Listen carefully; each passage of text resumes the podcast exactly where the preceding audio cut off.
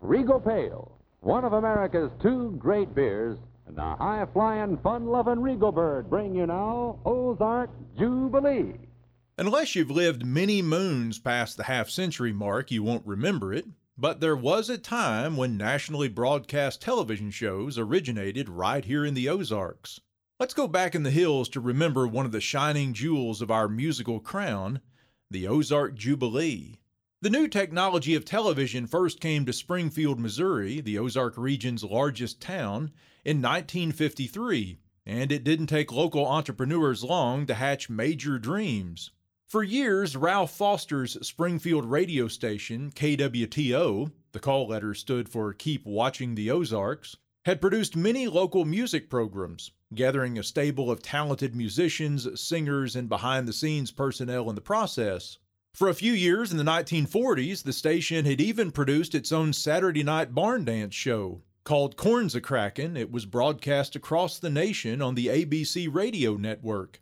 That show's executive producer was Springfield native Si Siman, and when TV came along, Siman Foster and a couple of local backers founded Crossroads Productions to develop programming, and it was hoped challenge Nashville as the crossroads of country music.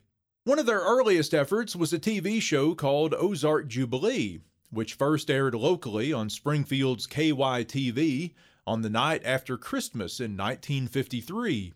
But Siman and Foster had their sights set on the big time. Siman went to Nashville and pitched his vision to one of the country music world's heavyweights, Red Foley.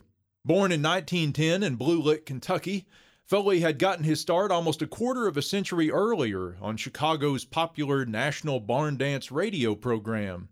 He later came back home to help start a stage and radio show known as the Renfro Valley Barn Dance. Equally adept at performing country, boogie woogie, and gospel, Foley also possessed an easygoing, friendly personality that came across on radio. The producers of the nationally broadcast segment of the Grand Ole Opry noticed and tapped him to be the show's MC and headliner in 1946, a role that helped Foley achieve a string of top country hits and launched him to superstardom. But Mr. Country Music's personal problems cost him his job on the Opry in 1953. Still, Si Siman knew his plan for making Springfield the crossroads of country music depended on star power, and he convinced Foley that a fresh start was just the thing he needed. With Red Foley's name attached to the project, Siman and his associates traveled to New York and sold ABC television executives on the idea of a music variety show broadcast across the nation each week from the Jewel Theater in Springfield. It sounds far fetched to modern ears, but this was, after all, the early days of TV. It wasn't just a New York LA thing yet.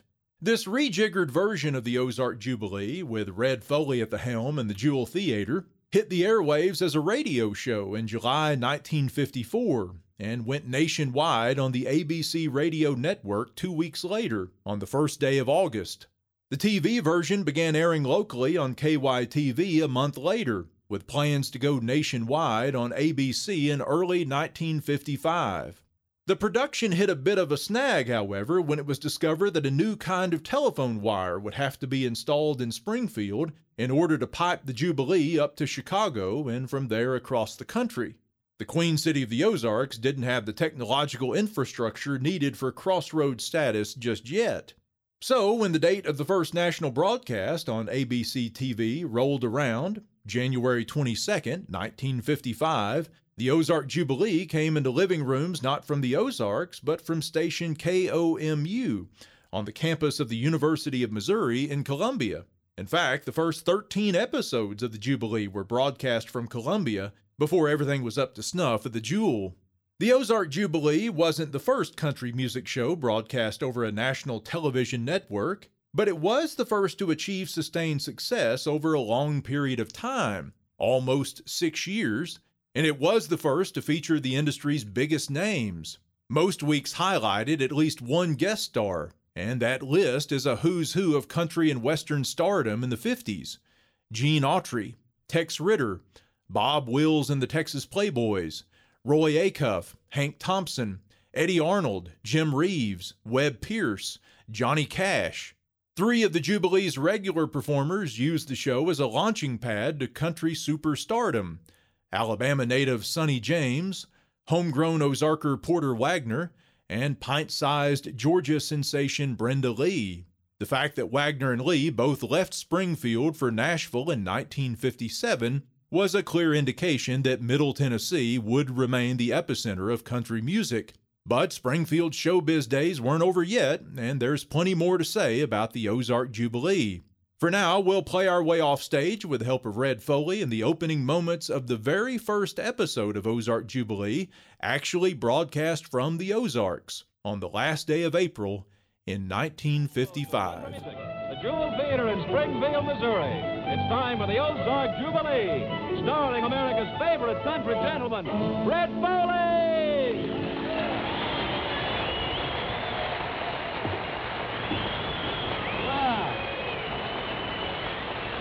Boy, that's... Thank you so much, folks. Place here. Place here. well, so we got a wonderful crowd here tonight, and this is the big night I want you to know for all of us connected here with the Ozark Jubilee. We know we've moved our permanent home here to Springfield, and boy, we're having a big time here at the Jewel Theater. And we're so grateful to the many, many people who have made this possible for us. And to all of you folks who are here in person tonight, uh, say welcome home. Well, we're going to trot out a little song here now, boys. The salted down, something like the salty dog rag. Well, way down yonder in the state of Arkansas, where the great grandma met the great grandpa. They drink apple cider and they get on a jag. They all dance dance to the salted dog rag. One foot front, drag it back,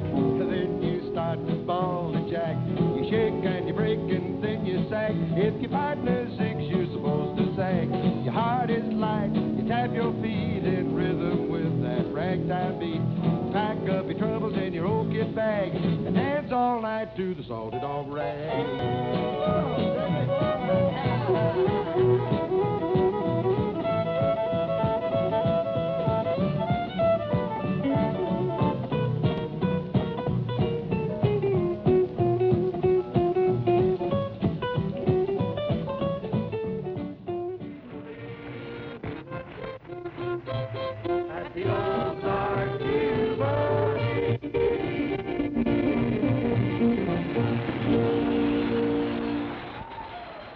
Today, it's probably best known as headquarters and site of the flagship store of Bass Pro Shops, one of the world's largest retailers of hunting and fishing gear. But in the middle of the 20th century, Springfield, Missouri, Queen City of the Ozarks, was a hotspot for musical entertainment.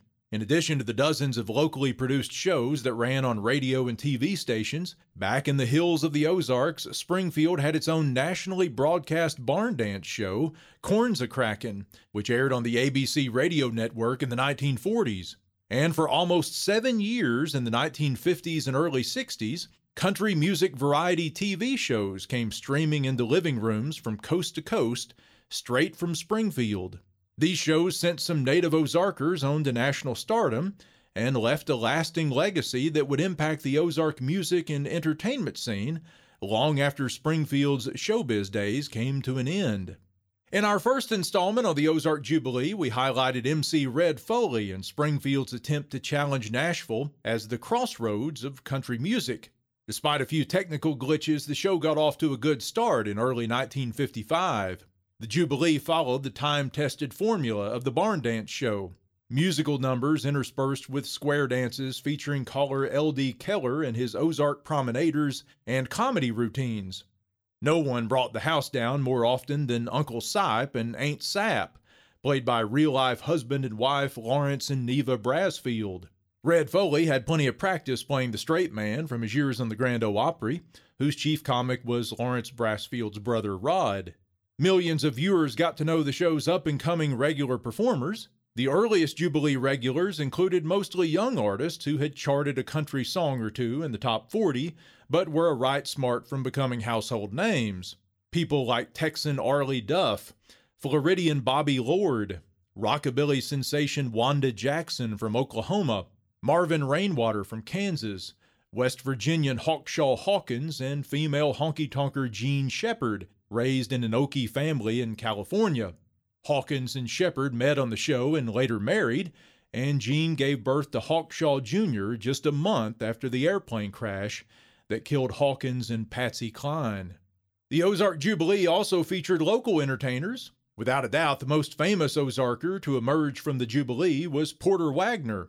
Working in a grocery store in his hometown of West Plains, Missouri, the angular and affable Wagoner began performing on a local radio show in the late 40s, and by 1951 was a regular on Springfield's powerful KWTO.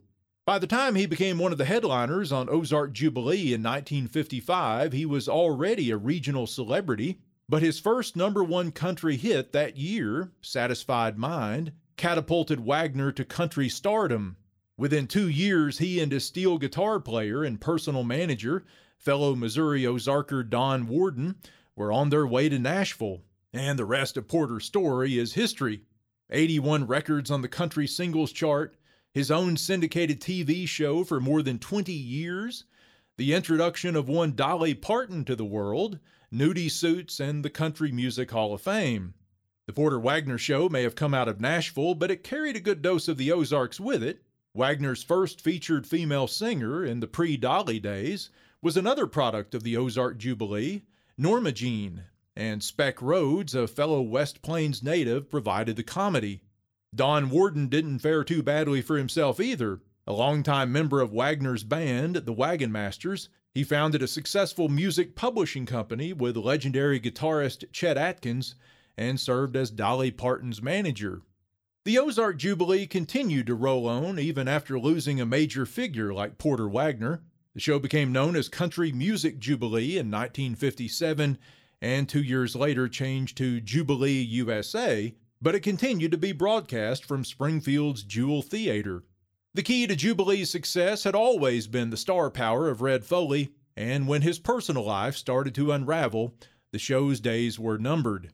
Plagued by alcoholism and related marital troubles, Foley was charged with income tax evasion in late 1959.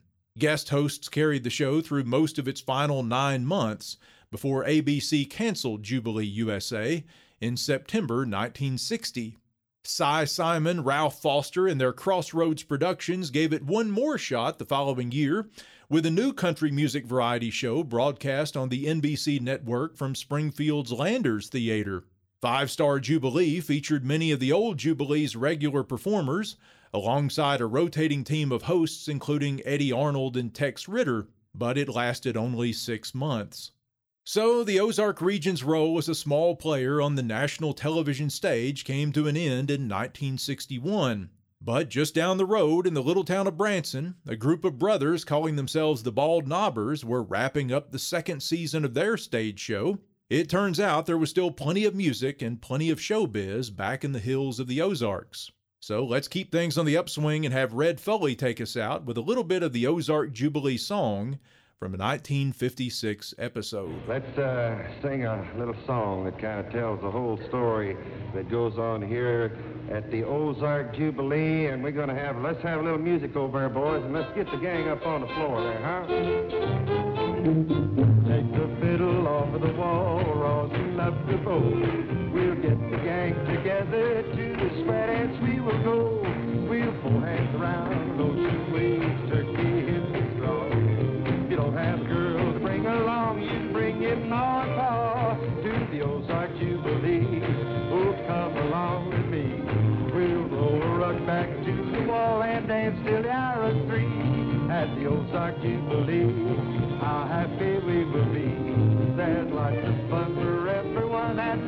Ozark Jubilee. Come on, gang. All join hands and circle wide. Especially out like an old guy. All the way around and a halfway back when you get home. Tear down the shack.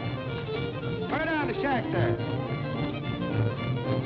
I meet your honey and I meet her with a smile. All promenade, promenade a mile at the old Ozark Jubilee. Oh, come along with me.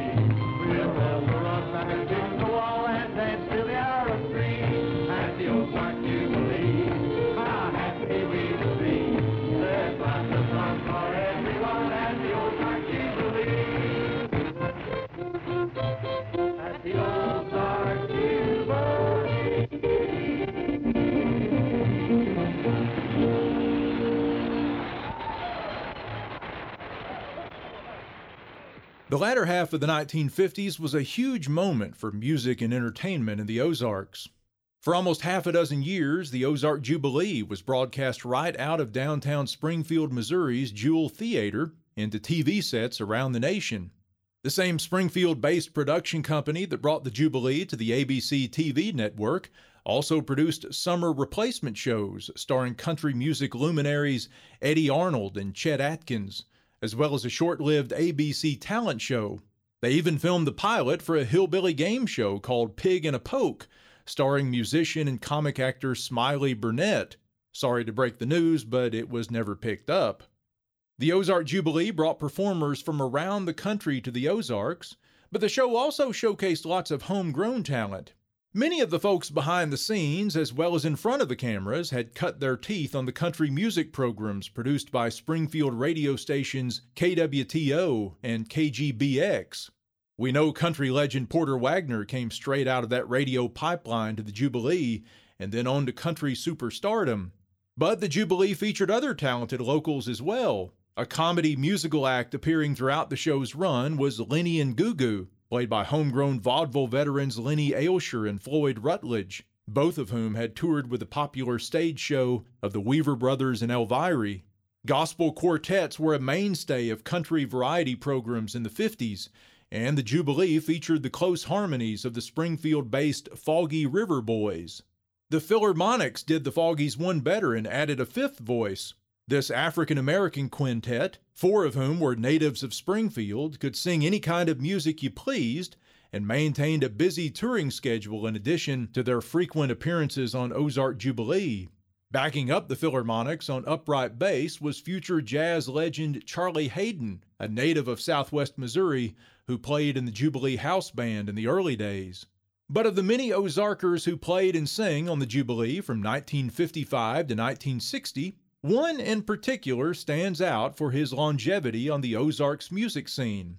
The tall feller Red Foley liked to call Slimbo. For half a century, few people in the Ozarks were more popular and appreciated than a poor farm boy from Christian County, Missouri, named Clyde Wilson, better known as Slim for as long as anyone could recall. As a 20 year old devotee of Jimmie Rodgers, the yodeling brakeman from Mississippi, Slim Wilson had gotten his first taste of performing in 1930 when he sang on a Kansas City radio show. And when radio made its appearance in Springfield two years later, he was one of the first artists heard across the Ozarks. An able fiddler, though usually featured on the guitar, for more than two decades, Slim was a regular on Springfield radio, fronting a variety of groups. The Goodwill Trio with his sister and nephew, and later the Goodwill Family when they added a fourth player, the Tall Timber Boys, and the Prairie Playboys.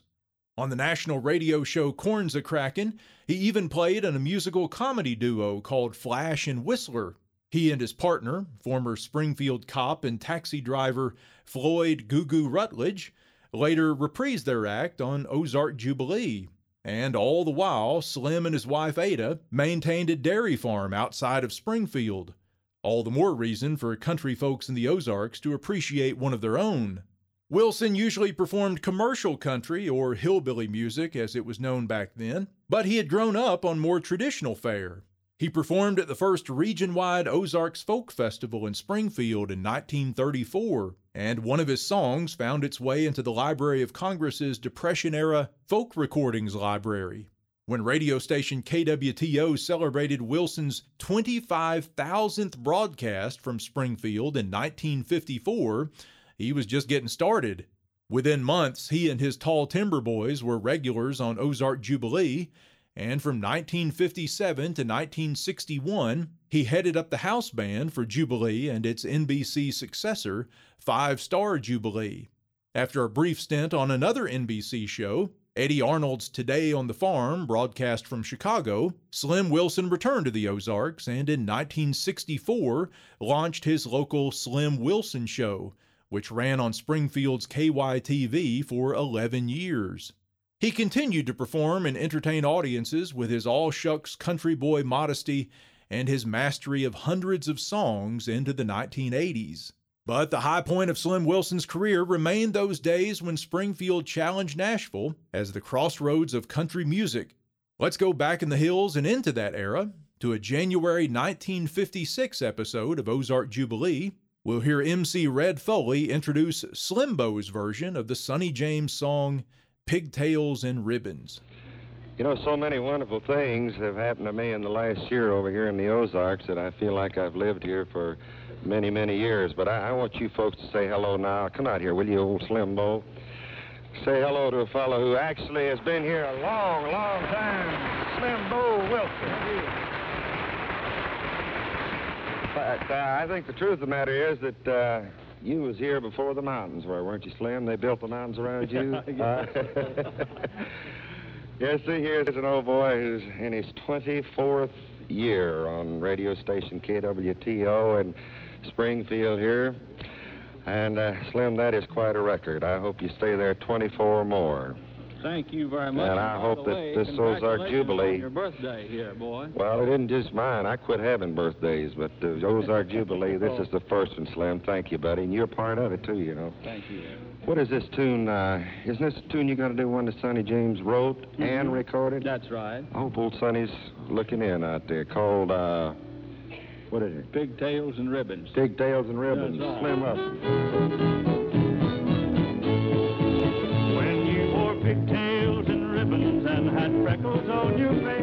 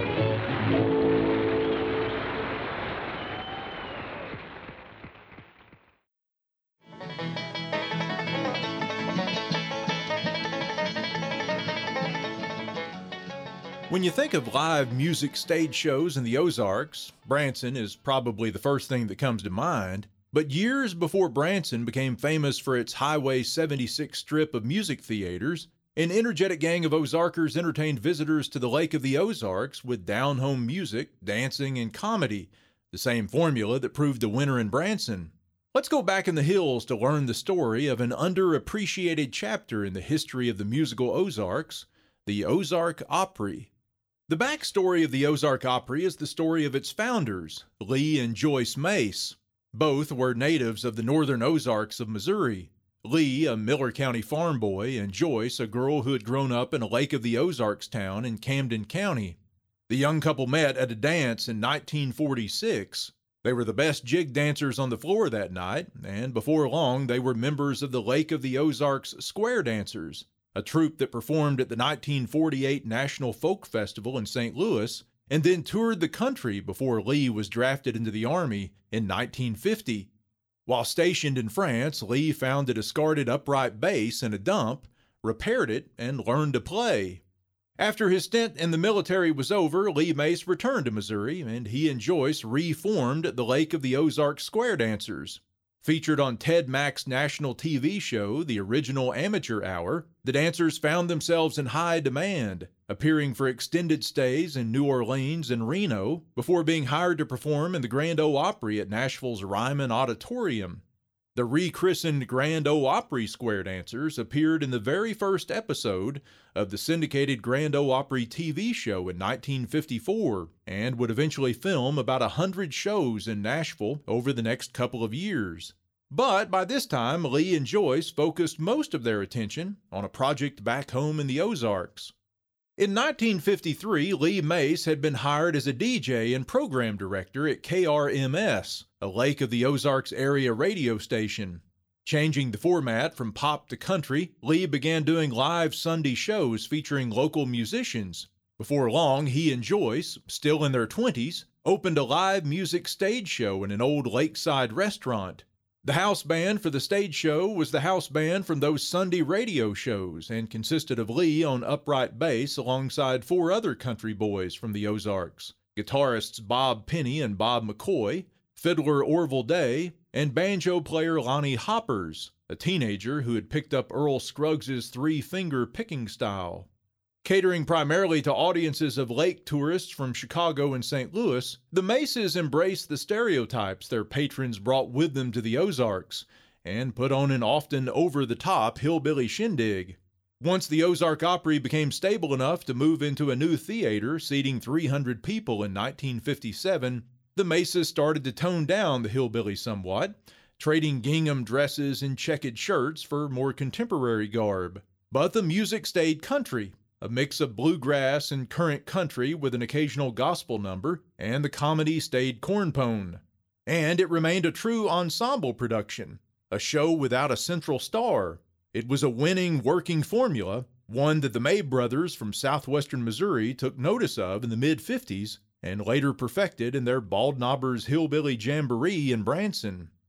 In 1959, the Maces installed more than 800 theater seats salvaged from an old opera house in Kansas, and by the 60s, the Ozark Opry was on a roll, playing to sold out audiences six nights a week, April through October. And the Opry gang toured extensively in the Midwest and South during the off season, in addition to the successful stage show, in 1956 the Ozark Opry launched a locally produced 30 minute weekly show broadcast on a Jefferson City TV station. It lasted for almost 30 years. For a few years in the mid 60s, the Maces operated the Hillbilly Hootenanny next door to the Opry. The Hootenanny was geared toward the tastes of folkies and featured local singers doing their best Joan Baez and Kingston Trio impersonations. The sounds of the Ozark Opry changed through the decades with the shifting tastes and styles in mainstream country music, and it survived challenges. In the early 80s, the Maces fought off a lawsuit from the company that owned the Grand Ole Opry, a suit trying to force the Maces to stop using the word Opry or to pay for its usage. A federal judge eventually ruled that the Nashville show had no monopoly on the term Opry, a once common hill country pronunciation of opera. But it was less than a year and a half later that Lee Mace was killed in a plane crash. Joyce carried on with the show for 20 more years, closing the doors on the Ozark Opry for good at the end of the 2005 season. From jig dancing square dancers to Lake of the Ozarks legends, Lee and Joyce Mace were pioneers of Ozarks music and entertainment. They're both gone now, but the legacy of the Ozark Opry lives on. Here's Lee and some of his musicians from an episode of Lee Mace's Ozark Opry on Jefferson City, Missouri's KRCG TV. Let's go to the house, gang. Here we go.